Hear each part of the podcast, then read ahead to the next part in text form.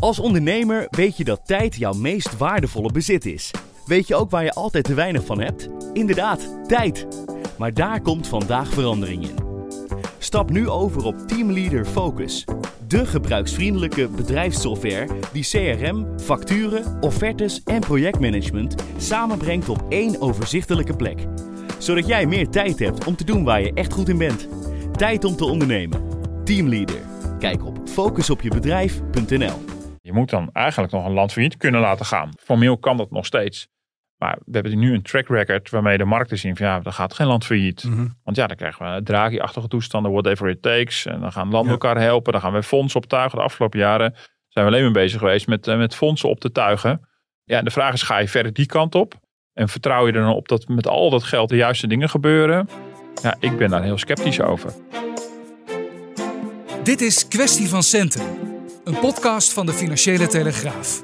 Met Martin Visser en Herman Stam. Hartelijk welkom allemaal. En eh, Martin ook eh, welkom. We zijn een soort eh, bitcoin-kenners geworden. Nou, eigenlijk niet. Ja, de vorige podcast, er is veel commentaar op gekomen. Ook, eh, eh, we werden aan de ene kant als genuanceerd neergezet. Nou, dat willen we eigenlijk natuurlijk liever helemaal niet, hè? genuanceerd. Nou, nee. Eh, maar ook, eh, ja, je zag gewoon, vond ik bij de vorige podcast en ook alle vragen die we hebben gekregen, die we helaas nu niet kunnen behandelen. Maar we komen zeker nog een keer eh, terug in een andere podcast Ja. op eh, de bitcoin. Want er is nog wel, dat vonden we toen ook, hè, toen we vorige week opnamen, van nou, er is nog zoveel over te vertellen en zoveel over te zeggen. ja, zeker. Ja. dus bij deze de belofte aan onze luisteraars. heel, heel binnenkort zullen we weer eens een keer Theo naar de studio halen en daar verder over praten en ook die vragen gaan beantwoorden. Dat wilde ik even in het begin zeggen. Vandaag gaan we iets, iets anders doen, maar wat er wel een beetje mee te maken heeft. Want eh, nou ja, een van de dingen waar je het vaak over hebt, is de, zijn de centrale banken. Ja. En al dat geld wat ze aan het eh, drukken, drukken zijn. En ons geld dat maar minder waard wordt daardoor. En wat de gevaren daarvan zijn. Eh, daar gaan we eens eventjes dieper op in. Ik denk dat we eerst gewoon eens beginnen met inbellen met Wim Boonstra. Dat is tegenwoordig, hij was ooit de hoofdeconoom van de Rabobank als ik het goed heb. Tegenwoordig speciaal adviseur. Eh, en die Hij is ook heeft- gespecialiseerd in geld. Hij heeft ook eh, daar een studieboek over geschreven, geld. En ja, dit gaat natuurlijk in die zin het een relatie met vorige week met de bitcoin. Dat is natuurlijk ontstaan vanuit wantrouwen in het financiële systeem. En nu gaan we het over het financiële systeem zelf hebben, waar inderdaad eh, ja, de, de, de, de overvloed aan geld lijkt te zijn, dat maar die economie in wordt gepompt. En de vraag van, ja, houdt dat ergens een keer op, ja of nee? Nou goed, en. Boonstra is helemaal, zich sinds financiële crisis is, is helemaal gaan verdiepen in, eh, in eh, de, de betekenis van geld en, eh, en ook de, rol van centrale banken daarin. Ja, en een belangrijk figuur waar we ook over gaan vragen is Stephanie Keltenen, de Amerikaanse, die een boek heeft uitgebracht. Een soort rockster voor de ene en voor de andere wordt ze verketterd. Want die heeft een boek geschreven, misschien moet je dat eerst nog even uitleggen voordat we meneer Boonstra aan de lijn gaan krijgen. Waarin je eigenlijk heel anders richting die staatsschuld moet Ja, kijken. nou, zij is een van de mensen van de, de moderne monetaire theorie, MMT. Die, nou heel simpel gezegd, eh, stellen van ja, eh, overheden kunnen gewoon uitgeven, want ze kunnen onbeperkt geld bijdrukken. Daar komt het eigenlijk heel kort gezegd op neer. Ja. Dus we kijken totaal verkeerd aan tegen schuld. En eh, voor een deel heeft ze een punt, want we hebben altijd de neiging, zeker als journalisten ook, om alles te vertalen tot een soort huishoudboekje. Ehm, ehm, nou, dat, daar zullen ook de, de, zeggen we, de reguliere economen bezwaar tegen maken. Daar hoef je niet per se een aanhanger van die nieuwe theorie voor te zijn. Ehm, want ja, wij moeten eerst ons geld verdienen voordat we dat kunnen uitgeven. Of eh, we kunnen dat inderdaad ook wel lenen. Maar kijk, bij een overheid dat werkt natuurlijk heel anders. Ik bedoel, een, een land zal niet ophouden te bestaan. Dus een, een land gaat in die zin eh, niet failliet. Ja, een land kan wel een wanbetaler zijn. Mhm. Eh, maar dat, zal, dat land zal niet verdwijnen. En wij als personen verdwijnen op een gegeven moment wel. Dus, dus voor ons is het zaak natuurlijk als, als individu natuurlijk op een gegeven moment wel je schulden af te lossen. Voor een overheid is het heel anders. Mhm. Dus dat klopt zichzelf wel. Alleen ja, die, die, die, die groep economen, die, ja, die komt met vrij radicale ideeën over dat je gewoon oeverloos kan blijven bijdrukken. En, eh, en dat sch- schuld überhaupt helemaal geen, geen enkel probleem zal zijn. Nou, dan, dan kijk je met die ogen heel anders aan tegen wat er nu, wat er nu gebeurt. Namelijk het steeds hoger worden van staatsschulden. En, en, en centrale banken die inderdaad dat allemaal faciliteren door geld Ja. bij te drukken. Ja, dat had ik dus als ik het boek las. Dacht ik, ja, Ja. maar dat doen we toch al in hele grote schaal Zeker. eigenlijk. Ja, alleen eh, de, de- de- deze podcast zal er ook over gaan dat sommige mensen, waaronder ik, daar een onheimisch gevoel bij hebben. Mhm. En eh, mensen die die MMT aanhangen, eh, wat ook wel eens een beetje smalend de, de, de Magic Money Tree wordt genoemd, de magische geldboom. Ja, van het Die zullen maar zeggen, nee, maar dit is prima. Dit kunnen we Ja. tot een oneindige volhouden. En dat, is, dat is precies de spanning. Van, Ja. Gaat het een keer fout? gaat het, zal het vroeg of laat fout gaan? Wat heel veel mensen denken. Of is er, is er geen veldje aan de lucht en kunnen we hier uh, tot Sint-Jutemus mee doorgaan? Nou, helder. Dan gaan we eens eventjes meneer Boonstra ook verder op doorvragen.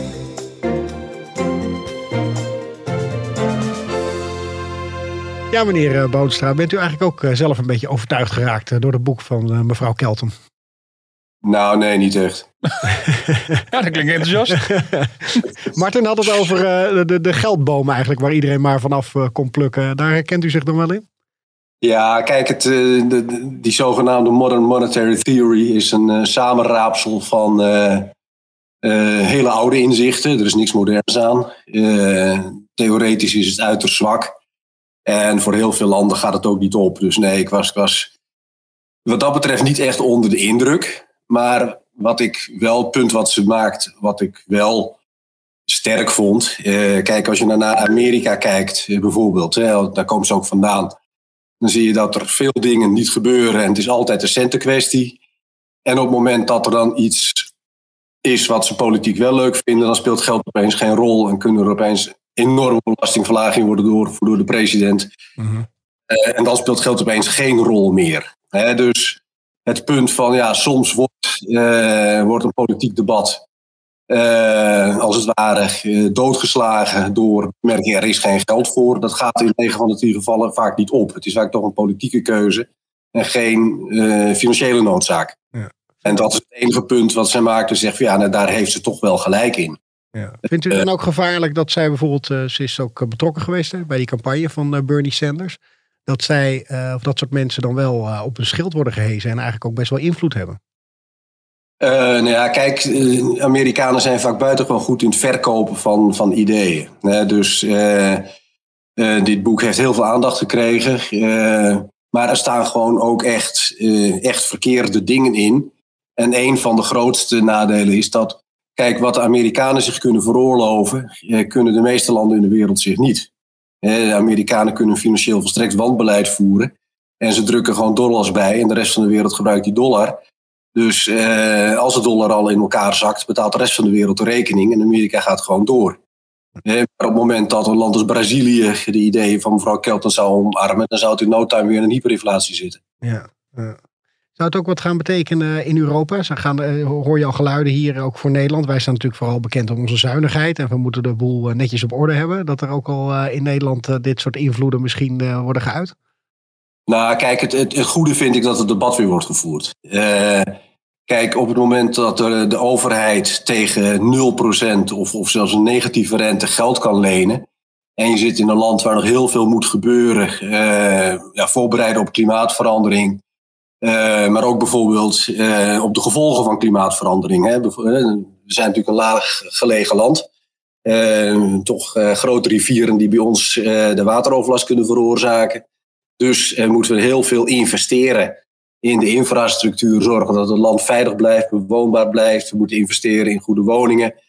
Ja, en die investeringen die renderen stuk voor stuk meer dan 0%. dus dat je dan als overheid altijd maar dus mensen zeggen van ja, het overheidboekje, dat is een compleet verkeerde benadering. Je moet kijken van wat investeer je in het land. De overheidsschuld heeft een hele andere functie uh, dan een consumptief krediet, zeg ik altijd maar. Um, en dat je daar nog eens een keer goed naar gaat kijken en iets minder uh, ja, panisch zit naar die 60% en of er boven opeens alles misgaat. Dat, dat is ook nergens op gebaseerd. Dus dat dat debat weer eens een keer wordt gevoerd, vind ik eigenlijk wel goed. Ja, precies. Alleen dan slaan, dit soort mensen slaan dan weer door in jouw optiek. Maar je kan nou dus wel ja, op een wat, wat relaxtere manier naar kijken dan we in Nederland eigenlijk gewend zijn te doen. Ja, kijk, ja, dat klopt. Kijk, alleen wat, wat ik dus hinderlijk vind, uh, is dat in dat boek hè, wordt gezegd van ja, uh, de overheid kan oneindig geld creëren. Ja, dat kan de overheid wel, maar het loopt altijd een keer ergens fout. Uh, als je dat niet bij tijds bijstuurt. En dan hebben zij een, een ijzeren vertrouwen in het feit dat politici dan wel bij tijd zullen inzien dat inflatie misschien te hoog wordt. Nou, daar, daar ben ik sceptisch. Uh, ik denk dat dat veel te lang door kan gaan. Ik, goed, ik, ik, economische geschiedenis is een van mijn vele hobby's. En je hebt dit bijvoorbeeld gezien na de Tweede Wereldoorlog, dat de Amerikanen nog heel lang zijn doorgegaan met iets van modern monetary theory, toen al. Uh, en daar is men pas mee gestopt toen inflatie al op 20% stond. Hmm. In de VS hè, hebben we het over. Ja. En toch zeg je van dit, dit is wel dit is wel toepasbaar op de VS, zeg je. Uh, omdat het gewoon zo'n grote en bijna gesloten ja, economie is met een, met een hele sterke munt die in heel, heel de wereld wordt geaccepteerd. Nou, de, de Amerikanen zijn niet zozeer een gesloten economie, maar ze zijn, omdat de dollar in de rest van de economie, de wereldeconomie zo'n grote rol speelt, kunnen zij al hun buitenlandse schulden in dollars financieren. Ja. Hebben er geen last van als de dollar onder druk komt te staan, zeg maar. Nee, als, uh, kijk, Amerika staat eigenlijk nauwelijks onder uh, disciplinerende werking van markten, omdat die dollar zo'n speciale rol heeft. Ja. Als Trump president van Brazilië was geweest, dan was dat land nu compleet aan het infuus van het IMF. Ja. Uh, dus, dus wat dat betreft is het een apart verhaal. maar zelfs daar kan het dan toch wel tot schade leiden, hè, zoals met de hele hoge inflaties die we daar toch ook wel hebben gezien in het verleden. Kijk, wat, wat mensen er niet bij zeggen, als de overheid geld drukt hè, zelf bijmaat laat maken. In samenwerking met de centrale bank moet dat dan. Uh, en ze geven dat uit, dan heeft de overheid gratis geld. Maar voor de samenleving is het nog steeds een belasting.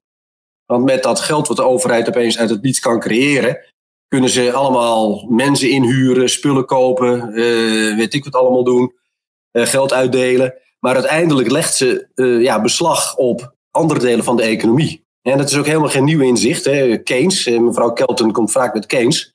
Maar juist uh, John, uh, John Maynard Keynes heeft al in 1924, dus bijna 100 jaar geleden, precies uitgelegd dat juist geld drukken door de overheid en dat uitgeven door de overheid, dat dat gewoon recht toerecht aan een belastingheffing is.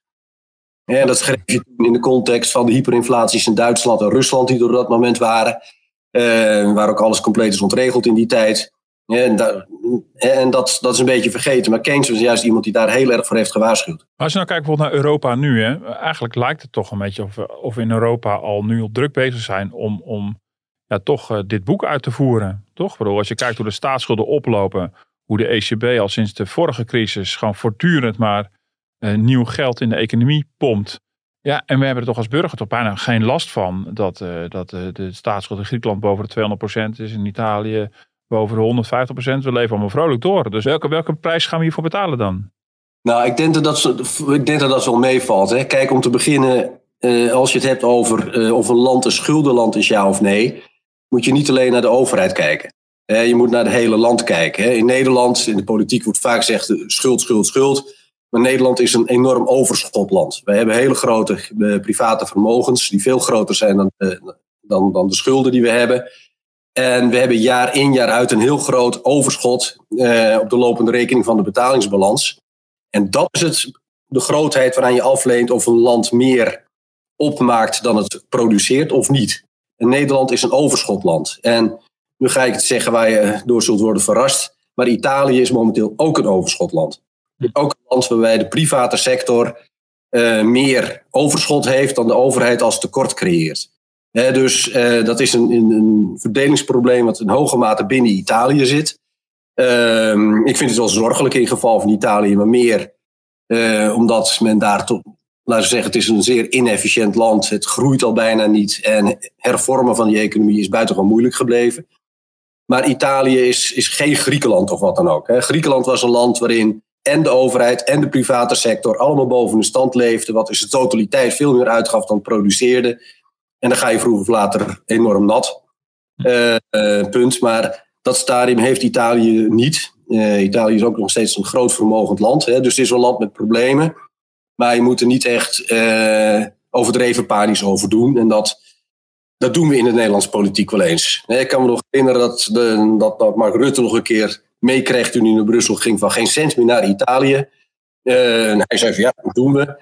Italië is gewoon een netto betaler aan de EU dus, dus, laten we dat betreft even de zaken uh, bij de feiten houden. Uh, wat betreft de centrale bank. Kijk, ik zou het erg zorgelijk vinden als we extra uitgaven gingen doen. Mhm. Overheidsuitgaven. En de centrale bank dat zou gaan betalen door die staatsschuld direct op te kopen. dat is in de huidige context is dat, dat niet meer nodig. Maar wat de centrale bank heeft gedaan. Uh, in poging om de inflatie en de economie te stimuleren is eigenlijk uh, schuld die al eerder was uitgegeven, alsnog op te kopen. Dus als je het zegt in termen van monetaire financiering, dat is monetaire financiering achteraf. Nou, dat is ook wel een beetje formalistisch, toch? Bedoel, als de, als de centrale nou, bank. Uh, er is één. Ja, het is, het, is voor, het, is, het is formulistisch. Maar uh, kijk, als jij schuld die al lang breed is uitgegeven, um, alsnog opkoopt door de centrale bank, dan gaat daar geen bestedingsimpuls op de economie meer vanuit. He, dan wordt die schuld uiteindelijk komt op de balans van de centrale bank. En dan kom je dus opeens in een hele grappige situatie dat als de centrale bank een keer staatsschuld heeft opgekocht, dan is dat monetair gezien eigenlijk niet meer relevant. Want de centrale bank is eigendom van de overheid. Mm Dus de overheid rent een aflossing aan de centrale bank en het komt parkerende post terug op het moment dat de centrale bank de ja. winstafdracht aan de staat doet. dus je zou best kunnen herijken, zeggen van jongens, die schuld die tot dusver is opgekocht, laten we die in lengte van dagen op de balans van de centrale bank staan. een soort kwijtschelding, zeg maar. Mee. En we herijken als het ware schuldquotes en dan gaan we verstandig beleid voeren. He, iedereen nu gaat zeggen, die schuld is zo hoog, we moeten gaan bezuinigen. Dan krijgen we weer precies dezelfde situatie die we hadden na de vorige crisis. Dat het begrotingsbeleid eigenlijk over de hele linie veel te restrictief is geweest. Waardoor Europa veel langzamer dan bijvoorbeeld andere landen, zoals het Verenigd Koninkrijk of de Verenigde Staten, uit uh, die recessie zijn gekomen. Alleen het nadeel daarvan is niet monetair, maar het nadeel daarvan is politiek. want er zijn natuurlijk een paar landen, en Italië hoort er wel bij, uh, die, die zich gewoon niet aan de afspraken hebben gehouden. Nederland heeft zich trouwens ook niet aan alle afspraken gehouden. Duitsland ook niet. Ja, eigenlijk alleen maar Ierland en, uh, en Spanje. maar uh, als je dan zegt van, nou, weet je wat, we, we strepen de opgekochte schuld weg en we beginnen gewoon, we gaan gewoon door. Heeft niemand last van. Dan breng je natuurlijk wel een soort moreel risico in het systeem. Ja. Dat politici gaan denken van, oh, als je zo makkelijk vanaf komt, is er geen enkele reden om ons aan de afspraken te houden. Dus, dus het is niet zozeer een monetair probleem, maar het is een politiek probleem. Ja. Het liefst hadden we eigenlijk natuurlijk uh, een debat hier in de studio gehad met uh, deze mevrouw. Dat is helaas niet gelukt, maar ik dacht misschien kunnen we wel eventjes een uh, fragmentje van laten luisteren en daar even op ingaan daarna. We are misled when we're told that the government's debt is somehow our personal debt, that we're on the hook for part of it, that it's really our liability. That's not right. We've been taught to think of our tax payments to the government as the way the government pays its bills. And it's not so. The government actually does not use, and in fact can't use, the money that it collects from the rest of us to pay its bills.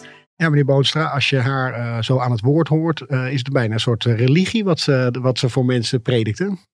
Ja, kijk, en, en dat, dat vind ik dat vind ik dus zo hinderlijk. Hè? Van, kijk, er, het, is een samenraapsel van ideeën, dat Modern Monetary Theory. Uh, ze stellen een paar goede vragen. Ja, maar dat deden bijvoorbeeld die mensen in Nederland bij dat burgerinitiatief Ons Geld deden dat ook.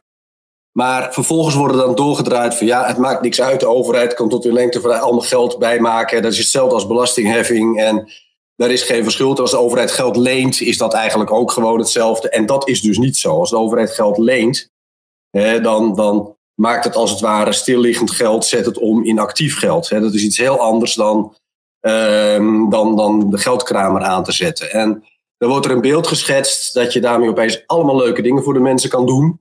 Um, en dat het allemaal niks kost. En dat is dus gewoon niet waar. Hm. Punt. En toen ben ik benieuwd hoe... En, Sorry, ja? Ja? Nee, ik ben ook wel benieuwd hoe je in dit licht bijvoorbeeld tegen Japan aankijkt. Ik bedoel, uh, Japan zijn natuurlijk al heel lang hiermee bezig, toch? Met de staatsschuld ver boven uh, 200 procent. Uh, ja. Ik bedoel, ongetwijfeld zijn er weer grote verschillen tussen Japan, Europa en Amerika. Maar dat lijkt toch voorlopig een, een experiment dat werkt. Nou, ik weet niet of je kunt zeggen dat het, dat het werkt. Hè, want Japan is natuurlijk een uh, land wat al 30 jaar uh, een veel lagere gemiddelde economische groei heeft. Is eigenlijk nooit echt uit de crisis van, van 1989 gekomen. Misschien ook wel door de vergrijzing, door de demografie. Uh, het is een heel snel vergrijzend land. Dat is iets wat Europa natuurlijk ook heeft. Ook Europa staat nu het punt van snelle vergrijzing. En dan is Nederland nog een van de, de jongere landen, heb ik begrepen. Maar in, Zuid, bijvoorbeeld in, in ja, goed, uh, Zuidoost-Europa, daar krimpt de bevolking gewoon al. Een land als ja. Kroatië, daar, daar, krimpt het een half procent per jaar. Is gewoon echt een leegloop van, van het land gaande. Ja. Uh, dus en dat, dat los je natuurlijk niet op door, door geld uh, bij te persen. Nee, maar ik bedoel ook, ik bedoel, ik, ik, je kan je voorstellen bij zo'n vergrijsde economie als Japan, dat daar gewoon domweg een lagere economische groei bij hoort, dat dat logisch is. En als je dan gewoon verder ziet uh, het recept van de torenhoge staatsschuld, en dat wordt voortdurend maar gewoon gefinancierd door de centrale bank, dat kan je blijkbaar ongelooflijk lang volhouden. Ja, maar kijk, maar Japan heeft dus wel een uh, jaar in jaar uit een spaaroverschot. Mm -hmm. Ook in Japan, het is een grote economie. En ze kunnen het allemaal binnenland zelf nog regelen, omdat Japan ook een vrij sterke export heeft. En Japan heeft ook grote buitenlandse vermogens, waar ze inmiddels ook gewoon rendement op krijgen. Dus Japan is, uh, is, is een land met een spaaroverschot. Zou, uh, nou nogmaals goed, ik heb Brazilië al een paar keer genoemd, maar zou een willekeurig uh, land met een spaartekort ehm, dit beleid gaan voeren, dan zou het al lang breed zijn vastgelopen. Ja. En, en wat, wat, dat, wat dat geeft, dat is dat wat hier als een soort religie wereldwijd wordt neergezet. Van jongens, we hebben modern monetary theory en alles kan anders. Uh, wat in het ene land wel kan, kan in het andere niet. We hebben daar twee jaar geleden al, denk ik, alles een keer een, een studie over geschreven vanuit uh, onze afdeling. Waarin we gewoon voor bijna alle landen in de wereld hebben aangegeven wat zijn nou de voorwaarden waar je aan moet voldoen om met modern monetary theory aan de slag te gaan. Uh, en wat betekent dat in de praktijk voor landen? En er waren heel veel landen die wilden donkerrood van niet aan beginnen. Gaat. En als we nou even, nog, nog even teruggaan naar Europa, je hebt er al het nodige over gezegd, maar stel nou even, hoe je het natuurlijk nu ziet, dus de ECB is ook al een hele tijd bezig natuurlijk met, met uh, um, staatsobligaties te kopen. Je legt al uit dat het niet rechtstreeks, maar dat gaat indirect. Uh, dat is ook wel een nuancering. Tegelijkertijd zie je dat de coronacrisis ook wordt aangegrepen om weer voluit te gaan investeren in allerlei landen. Uh, de Europese Commissie heeft een grote noodfonds van 750 miljard. Uh, ja, het, dus het staat allemaal op standje uitgeven en schulden laten oplopen. Wat zou er nou in jouw optiek gebeuren in, in Europa of in de eurozone als je dit ook gewoon de komende tien jaar zo blijft doen? Uh, nou ja. Ja, dan ga ik een heel flauw antwoord geven. Dat, dat, dat kan natuurlijk helemaal fout lopen en het kan ook, uh, ook heel erg meevallen. Uh, kijk, Europa als geheel heeft een spaaroverschot, is financieel ijzersterk. En het zal je wat verrassen, maar vergeleken met andere landen in de wereld heeft de eurozone een veel gunstiger verloop gehad van zijn staatsschuld. Beter dan Japan of Verenigd Koninkrijk, whatever. Hè. Dus toen we aan de euro begonnen, had de eurozone zijn totaliteit een relatief hoge staatsschuld vergeleken met andere gebieden in de wereld. En die afspraken die we hebben gemaakt, en waar veel landen zich slecht aan hebben gehouden, hè, maar desondanks eh, is het nu toch, steken we internationaal vrij gunstig af. Dus je kunt uh, best wel uh, doorgaan met stimuleren, omdat bepaalde dingen gewoon domweg moeten gebeuren. En dat kan ook intelligenter dan we dat, uh, dan we dat doen. Alleen het probleem is als daarmee vervolgens een cultuur erin sluipt van ach, als puntje bepaald komt, doet het er allemaal niet meer toe. Ja. Dan gaat het natuurlijk allemaal gierend uit de hand lopen. Ja. Dus uiteindelijk moet je uh, binnen de eurozone, als wij willen doorgaan met die euro, waar ik zelf een groot voorstander van ben, la, laat ik daar duidelijk over zijn. Maar dan moet je toch ook wel een mechanismes kunnen hebben dat als dan een keer een land compleet uit de bocht vliegt en niet meer aan zijn verplichtingen kan voldoen, uh, dat het dan ook zonder daarmee de andere landen en de belastingbetaler in de andere landen mee lastig te vallen, gewoon failliet moet kunnen gaan, bij wijze van spreken dan heb je iets van marktdiscipline. En dan zul je gaan zien dat oplopende rentes uh, in bepaalde landen al heel snel uh, politici gaan, uh, gaan corrigeren. Ja, maar ja, dat, dat, die mechanismen zitten er momenteel toch niet goed genoeg in. En ja, de manier waarop door de crisis zijn gekomen, heeft het gevoel van ja, als puntje bij paaltje komt, stapt de centrale banken wel in, het doet er niet meer toe. Ja, dat, dat vind ik persoonlijk toch wel gevaarlijk. En u denkt niet, uh, dit boek uh, ligt op het nachtkastje van onze minister Hoekstra? Of moet hij er ver van weg blijven? nou ja, kijk, onze minister Hoekstra is wat dat betreft iets minder relevant dan de minister van Financiën van de VS. Omdat we in Europa toch wel heel sterk beleidscoördinatie hebben. Hè, dus het zou een moeilijk verhaal worden als we het in Europees verband gaan doen. Hoekstra kan niet monetair gaan financieren, want dat mag in Europa niet. Artikel 123 van de Europese verdragen. Dus wat dat betreft maak ik me geen zorgen. Maar ik kan me voorstellen dat Hoekstra leukere dingen te lezen heeft. dan, dan, dit boek. Dat is soms wel makkelijk maken, toch? Als het allemaal zo de kranen open. Nou ja, nou, nou ja, tijdelijk. Hè? Ja. Kijk, weet je, het, het gaat niet zo vaak gruwelijk fout. Het gaat wel fout. Hè? Kijk, ik heb dat verhaal over Amerika met die 20% inflatie. Hè? Het gaat wel eens fout, maar het gaat niet vaak gruwelijk fout. Maar de enkele keer dat het wel gruwelijk fout gaat, en recentelijk was het in Venezuela zo, en daarvoor in Zimbabwe, en we hebben oudere voorbeelden, dan is dat wel altijd, altijd begonnen met de overheid die de geldkraan openzet. Altijd. Dus meestal loopt het bij tijds, komt men bij tijds tot inkeer en loopt het niet uit de hand. In Turkije is het ook nog niet uit de hand gelopen. ook al volg ik dat met zorg, zal ik maar zeggen. Maar als het echt uit de hand is gelopen, is het altijd begonnen met de overheid die de geldpers ongecontroleerd aan begon te zetten. Ja. En dat is nou precies de reden waarom we het in Europa verboden hebben. Maar als je naar Nederland kijkt, en veel specifiek Nederland, we hebben een, een groot spaaroverschot. dat, dat zit in orde van grootte van de, ja, goed, de meest actuele bedragen heb ik gezien. Zo. Het heeft de afgelopen jaren steeds tussen de 60 en de 80 miljard euro per jaar gelegen. Ehm, we hebben een staatsschuld die zelfs nu nog onder de 60% van het BBP ligt. En we hebben een paar hele grote inspanningen te doen. Ehm, dan denk ik dat we ook niet al te, uh, zeker niet al te hard moeten gaan uh, bezuinigen. Ik, ik heb het dus niet over een feestbegroting, maar ik heb het wel over een begroting die in ieder geval niet te restrictief moet zijn. Want we hebben al zo'n groot spaaroverschot in dit land en dat kun je ook interpreteren als een structurele onderbesteding. De boodschap is helder. Uh, bedankt voor uw tijd, meneer Boonstra. Heel graag gedaan. Oké, dankjewel.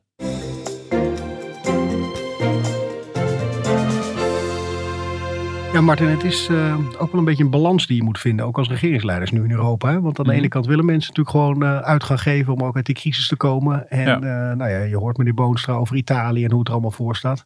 En ondertussen is het in, in Brussel ook niet echt rustig. Buiten dat ze hier strijd om hebben, maar ook bijvoorbeeld richting Hongarije. En ja. Het lijkt niet allemaal op één lijn te zitten op dit vlak. Of heb ik het dan mis? Nou, op het financiële vlak redelijk wel, eerlijk gezegd. Er is een harde strijd gestreden natuurlijk eerder in de coronacrisis. Waar Wopke Hoekstra natuurlijk flink tegen inging tegen dat plan uh, om voor uh, eh, 750 miljard aan, aan, uh, aan herstelfonds klaar te zetten. Nou, een hele strijd is er wel dat gekomen, een verdeling gekomen tussen wat een subsidie is en wat een lening is. En ook de voorwaarden daarvoor. Dus ja, mijn indruk is wel dat, ik bedoel, het is nu, het is wel wat, wat tumultueus nu rondom Hongarije inderdaad. Maar mijn indruk is wel dat op het financiële gebied het nu relatief rustig is. En je ziet dat heel veel landen hun plannen hebben ingeleverd om inderdaad geld te kunnen trekken uit dat fonds. Ik ik verwacht, omdat iedereen er gebruik van gaat maken, dat landen elkaar niet heel erg de maat gaan nemen daarvoor. Dus, uh, Want het werkt zo dat uh, als een plan ingediend is, dat zelfs ook bijvoorbeeld onze minister Hoekstra moet kijken van nou hoe zijn die plannen van Slowakije en geef ik daar goed. Ja, er zijn natuurlijk er zijn mogelijkheden om op een gegeven moment op de rem te trappen. Kijk, ja. uh, Hoekstra heeft ingebracht dat, dat landen ook hervormingen moeten, moeten beloven, dat ze niet zomaar geld kunnen krijgen. Maar dat is ook steeds de makker. Dat vond ik ook wel duidelijk aan die analyse van Wim Boonstra. Dat hij zei van ja, macro-economische crime zien een heel eind komen. En staat, staat de eurozone als geheel er heel goed voor. Maar het blijft natuurlijk een, een, een kwetsbare politieke constructie. Waarbij natuurlijk wel degelijk tegenstellingen tussen landen kunnen gaan ontstaan. Maar ik denk niet dat Hoekstra bezwaar maakt tegen het hoeveelheid geld die Italië denkt op te gaan halen. Maar misschien wel op een zeker moment als Italië alle hervormingen belooft en dat dan niet doet. Ja. Maar ik denk dat het stevigste robbertje gevochten gaat worden eigenlijk meer ja, vanaf dit najaar, um, als natuurlijk gekeken gaat worden van ja, hoe gaan we in de toekomst om met onze begrotingsregels. Want die, die, die discussie begint nu echt te ontbranden. En dan heb je natuurlijk inderdaad de vraag van, moeten we wel zo strikt blijven zitten op een maximale staatsschuld van 60%, wat eigenlijk al nergens verslaat, want heel veel landen halen dat niet eens. Die zitten er ver boven. Mhm. Dat is al een papieren tijger. En het begrotingstekort er niet verder mag zijn eh, dan 3%. Nou, zelfs Klaas Knot heeft in Nederland al gezegd van ja, je zou eigenlijk uh, overheden ruimte moeten, moeten geven um, om door die barrières heen te gaan als het maar om echte investeringen gaat. Nou, dan krijg je al een beetje de vraag, wat is een investering? Dus je ziet dat deze coronacrisis nu door allerlei Europese politici aangegrepen gaat worden om die regels te versoepelen. En dat, dat aan de ene kant. En dat fonds wat er nu is, het herstelfonds van 750 miljard, is nadrukkelijk bedoeld als een tijdelijk fonds. Maar je zal ook zien dat ook daar de discussie over komt. Van, ja, is het niet een mechanisme wat gewoon permanent zullen mhm. moeten hebben? Ik denk dat daar het meeste vuurwerk te verwachten valt in de komende tijd. Maar uh, ik hoor jou zeggen van nou, ze gaan elkaar niet zo heel erg de maat nemen. Tenminste, dat verwacht je. Uh, ja. Dan heb ik meteen weer de angst dat ik denk van... krijg je van die projecten in Griekenland en ja, Italië... dat je denkt, Zeker. waar is nu geld ingepompt? Nee, maar dat is precies het hele, dat is het hele punt. Ik bedoel, en daarom, zo versta ik Boonstra natuurlijk ook... en daar zit mijn bezwaar ook... dat natuurlijk is het, is het zo dat, dat je best kan rechtvaardigen... dat soms de staatsschuld wat kan oplopen... en als je je geld inderdaad aan de juiste dingen besteedt dat, uh, en dat is een echte investering in de toekomst van je economie, in de verduurzaming van de economie. Dat is allemaal hartstikke waar. Alleen eh, dat is op papier klopt het altijd, maar hoe gaat het in de praktijk? En dat is natuurlijk ook wel een bezwaar tegen, tegen die, die monetaire, eh, moderne monetaire theorie. Die gaat ervan uit dat de overheden, als die de ruimte hebben om extra te gaan spenderen en dat monetair te financieren, dat ze dat dan ook op een, op een goede manier doen. Mhm. En de vraag is, um, uh, ja, hangt een beetje van je mensbeeld af, hoe je naar politici kijkt. Ja, de, de verleiding is toch ook om de dingen uh, niet altijd aan de juiste, uh, het geld niet aan de juiste dingen uit te geven. En wie is dan nog de disciplinerende factor? Ja. Daar, daar zit natuurlijk de, de angst of de, of de zorg. Um, en van ouds was het natuurlijk zo dat in, in, in het um, Stabiliteits- en Groeipact natuurlijk nadrukkelijk een clausule was opgenomen dat we niet zouden inspringen voor elkaars problemen, financiële problemen. Dus de no bail-out clausule. We zouden elkaar niet redden. Nou, die is overboord gekieperd bij de eurocrisis, want we zijn wel andere landen gaan redden. Um, uh, tot dan toe was het dus zo dat de discipline kwam van de markt, van de kapitaalmarkt. De Mhm. beleggers gingen kijken, vertrouwen het beleid van het land en zo niet, dan, dan schieten die rentes omhoog. Uh, maar door te zeggen, nou, we zijn bereid elkaar altijd te helpen en de ECB doet ook aan mee. Nou, dan heb je die marktdiscipline uitgeschakeld. En dan heb je nog maar één andere discipline ervoor in de plaats, namelijk politieke discipline. Dat op een manier dat de afspraken zo helder zijn en we zo streng zijn op elkaar, dat we ervoor zorgen dat we elkaar disciplineren. Nou, Ja. eh, nou, we hebben allebei in Brussel gezeten, we weten hoe het gaat met de Europese Commissie. Eh, die hebben best de afgelopen jaren een aantal keer hun tanden laten zien. Ze hebben ook best eens een keer een, een nationale begroting weer teruggestuurd. Maar in die end eh, is dat niet de juiste disciplinerende werking. Dus je hebt de markt uitgeschakeld. Daar heeft de centrale bank vrolijk aan meegedaan.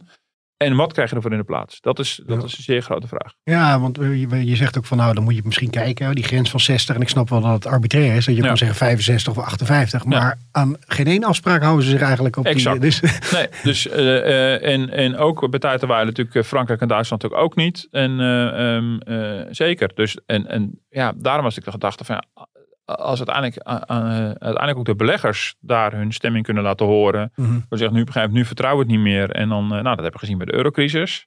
Ja, dan schieten die rentes natuurlijk voor die landen omhoog. En dan wordt die schuld onbetaalbaar. En op een gegeven moment onhoudbaar. Nou, ook Boonsa zegt net eh, van ja, je moet dan eigenlijk nog een land failliet kunnen laten gaan. Nou, we hebben, ja, formeel kan dat nog steeds.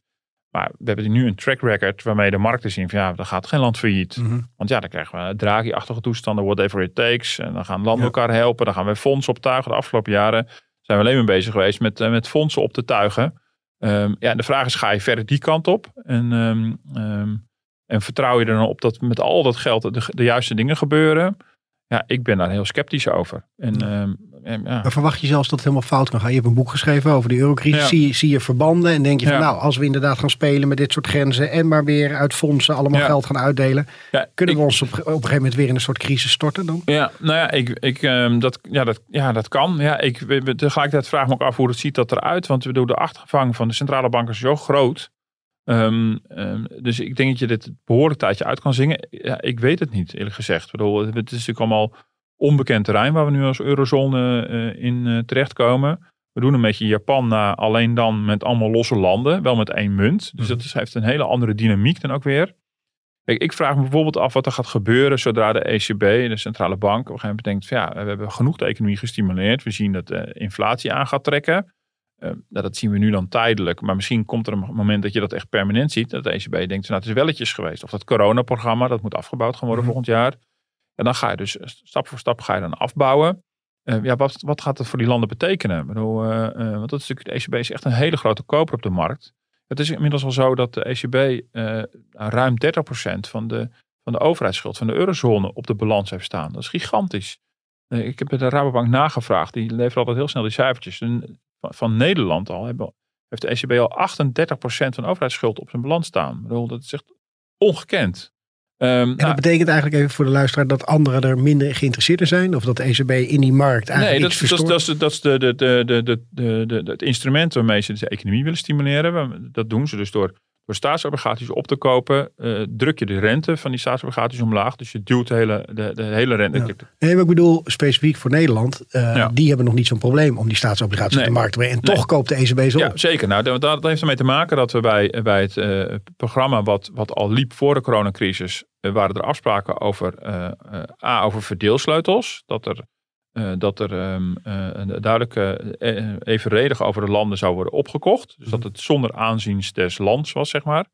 Ehm, en er was een soort plafond. Ik bedoel, de ECB mag niet meer dan, ik geloof 30% eh, uit mijn hoofd, 33 maar ja, vanaf zijn, een plafond dan die staatsschuld op de balans hebben staan. Want anders wordt het toch monetaire financiering. Dan is eigenlijk de ECB toch eigenlijk bezig om, om, om een land gewoon te financieren. En dat mag grondwettelijk, dat, dat, mag, verdragswettelijk mag dat niet. Um, en wat je dus hebt zien gebeuren is dat zodra, toen kwam de coronacrisis. En is nou dat lopende programma, daar doen we nog een forse schep bovenop. En dat wordt dan een coronaprogramma. Daar laten we de verdeelsleutel los. Dus de ECB mag kopen wat ze willen. En nu zie je dus in de praktijk gebeuren, dat vond ik verrassend aan die cijfers die, die ik van de Rabo kreeg, is dat ze niet specifiek heel veel Grieks en Italiaans papier zijn blijven bijkopen. Mhm. Want ja, die schulden zijn zo hoog. Dan zit je voorlopig niet aan het plafond. Maar ze zijn juist extra Duitsland en Nederland gaan bijkopen. Om, om, omdat daar de begrenzing van het plafond in beeld kwam. Uh, dus, dus, dus ja, dus dat ze veel Nederlands staatspapier hebben, verhoudingsgewijs, zegt niks over de positie van Nederland. Alleen uh, niet dat Nederland meer, meer geholpen moest worden. Mm Maar je ziet dus, het programma, dat reguliere programma, liep gewoon al totaal tegen zijn grenzen op. En als je straks het coronaprogramma af gaat bouwen, dan blijf je nog met dat lopende programma uh, zitten. En de vraag is, ja, gaan ze dat dan toch weer verhogen? Gaan ze die grens verhogen? Ik denk dat, dat de centrale bank redelijk klem zit. Uh, want hoe moet je dit programma gaan afbouwen zonder dat de rentes van, van zuidelijke landen oplopen, waardoor die schuld onhoudbaar wordt? Want nu is het, nu heb je een soort sprookje waarin die schulden van die landen formeel allemaal houdbaar zijn en terugbetaalbaar zijn, omdat die rente zo kunstmatig laag is gehouden. Mhm. Ja, ik ben benieuwd waar dat eindigt. Ik, heb, ik weet het ook niet, geen idee. En uh, misschien valt het allemaal, allemaal reuze mee. Maar uh, ik heb het gevoel wel dat de politieke centrale banken elkaar nu helemaal in de tang hebben. Ala mevrouw Kelten, precies wat zij wil volgens mij. Alleen een beetje onbedoeld. Ja. Ja. En dit was eigenlijk ook uh, een van de redenen toch dat uh, mevrouw Lagarde op deze plek werd gezet als ECB-president. Uh, omdat ze ook gevoel heeft voor hoe dat politiek allemaal voor gevoel of ja. gevolg heeft. Toch? Zeker, ja. En, en, tot nu toe heeft ze gewoon het beleid van Draghi duidelijk voortgezet. Ze heeft bij corona voor gekozen om het programma weer helemaal uit te breiden. Met steun van onder andere Klaas Knot. Die nu dan roept van nou we moeten misschien toch wel een terugtrekkende beweging gaan maken. Um, ja, je zit ook gewoon, je zit ook gewoon een beetje klem. En, um, en ik ben benieuwd waar, het, waar dit gaat eindigen. En je ziet ook dat de Europese Commissie de coronacrisis aangrijpt om voluit te gaan investeren. Um, want alles wordt nou, ik bedoel, dat fonds heet een herstelfonds. Maar we gaan investeren in, in, in duurzaamheid, in inclusie, in digitalisering. Allemaal prachtige doelen, die misschien goed zijn voor de structuur en de toekomst van de economie. Maar niet zo heel veel met corona te maken hebben. Want die coronacrisis wordt ook aangegrepen als een soort momentum. Ja, ik wilde net zeggen, dat is altijd mijn grote argwaan bij als er een crisis plaatsvindt. Dan denken ze in Brussel altijd, dit kunnen we precies aangrijpen om wat meer macht nog naar ons toe te trekken. remmelos. Ja. ja, dus dat gevoel. En, en dan heb je nog zoiets van, wie heeft daar nog greep op? En ja, en dan zie je dus dat een, het instellen van een tijdelijk fonds automatisch leidt tot de vraag van, nee, dit bevalt goed jongens. Mm moet het niet permanent worden? ja. Ja. Dat is, uh, en, en wat, ook, wat, wat, wat ook nog lastig is, is dat dit fonds van de Europese Commissie, dat, dat, halen, dat geld halen ze zelf op op de markt. Er is heel veel interesse voor die, voor die uh, Europese obligaties. Dus het is al een verkapte vorm van, van eurobonds, de euroobligaties. Ja. Waarbij we dus gezamenlijk garant staan voor elkaar schulden. Dus het is ook al het, uh, ja, de, de, het mutualiseren van de schulden, heet dat dan. Um, en dat doen we dan zogezegd tijdelijk. Maar wat, wat ik bezwaarlijker eraan vind, is dat je, je, ziet, je ziet gebeuren dat je stap voor stap richting een bepaald model gaat. Namelijk het gezamenlijk financieren van dat soort uitgaven. Het gezamenlijk schuld gaan uitgeven. Terwijl er natuurlijk gewoon geen politicus in Nederland is geweest die aan ons als kiezers heeft gevraagd: dan willen we dat. Ja, maar zo doe je dat stapje voor stapje en dan zijn de geesten rijp. En dan exact. voor je het weet heb je echt eurobonds. Ja, dan moet je natuurlijk, dan moet je natuurlijk wel daar een, een, een, een, een, een, een volledig Europees geïntegreerd financieel model in gerommeld. Mm -hmm. Waar nooit toestemming van de kiezer voor is gevraagd. En dat vind ik wel echt wel heel problematisch. Maar goed, Duitsland is een spannende in deze. Want daar gaat de strijd natuurlijk ook uh, in het najaar plaatsvinden. Met de opvolging van Merkel en dergelijke. En, uh, dus, uh, en je ziet dus in Duitsland nu echt ook wel tegengeluid komen ja. van ho, dit moet tijdelijk zijn. Duitsland is duidelijk heel erg voor verdere integratie van Europa. Maar op het financieel gebied proberen ze nog wel weer echt op de rem te staan. Om te voorkomen dat wat nu gebeurt tijdelijk echt een permanent karakter gaat krijgen. Ja. Waarbij Merkel misschien makkelijker zaken mee te doen was. En dat misschien met haar opvolger uh, dat moeilijker wordt. Ja, zeker. En zeker omdat het natuurlijk haar laatste termijn was. Ja. En uh, zij dan vaak ook de neiging had om toch voor de Europese koers te kiezen. Mm. Met een opvolging is er gewoon weer een moment om weer opnieuw even je positie te markeren. En misschien wat strenger te zijn. Ik ben benieuwd of, of Nederland daar echt een, echt een bondgenoot aan gaat hebben. Uh, maar je ziet duidelijk welke kant het op gaat. En de risico's die er natuurlijk zijn is A, dat je iets doet op Europees vlak wat niet volledig het draagvlak heeft van, van onder andere de Nederlandse kiezer. Dat is een, een politiek risico. En je loopt inderdaad natuurlijk het risico dat je de discipline kwijt bent. Dus dat sommige landen denken, dit gaat lekker makkelijk met uitgeven. Dit, dit blijven we gewoon uh, tot Sint-Ismus doen. En de, de, de macro-economische risico's zijn toch ja, dat als je dit oeverloos blijft doen, dat geld pompen in de economie, dat je vroeg of laat toch een keer die inflatie aan gaat jagen. Dat, tot nu toe is het altijd uitgebleven. Dus je durft er bijna niet meer voor te waarschuwen. Want ja, dat is tot nog toe niet gebeurd. Maar je weet niet zeker of. Nou, uh, Wolfgang Schäuble, de voormalig eh, minister van Financiën in Duitsland, heeft ervoor gewaarschuwd. Kijk, uit dit vroeg of laat gaat het voor inflatie zorgen. En dan zijn de Zuid-Europeanen blij, want dan infleer je ook hun schulden weg. Ik bedoel, die schulden worden minder waard. Mhm. Ja, in Nederland hebben we dan en dus het hard gelach gehad van, van, die, van die rente. Nou, pensioenfondsen en spaarders uh, weten wat het betekend heeft. Uh, en dan zouden we ook nog een enorme inflatie krijgen. Ja, en wat is dan de weg terug? Waar is de exit? Waar is de uitgang hier? Dat, uh, ik zie hem niet. Dus in die zin vind ik dat, uh, vind ik dat wel heel zorgelijk. Daar moeten we het maar mee doen. Ja. Met deze voorspelling. het is een beetje, ja. En dit is precies de reden dat mensen blijkbaar in bitcoin stappen. Maar, mooi bruggetje ja, misschien voor de volgende. Precies. Maar in ieder geval één van de redenen. Maar goed, dan stap je dus van de ene achtbaan in de andere. Dus maar net een beetje van... Als je van avontuurlijk leven houdt, precies. is jij dit mooie tijd. Ja, zeker. dus dan, de keuze is aan jou. Ja. Dankjewel uh, Martin uh, voor je tijd. Uh, u kunt ons terugluisteren op alle podcast apps. En op sommige kan je daar ook een beoordeling aan ons geven. mail ons ook, net zoals gedaan is na de Bitcoin podcast. Want dat vinden we leuk om te horen wat u ervan vindt. Wat voor vragen u nog aan Martin heeft. En dan zou ik zeggen, tot volgende week. Tot volgende week.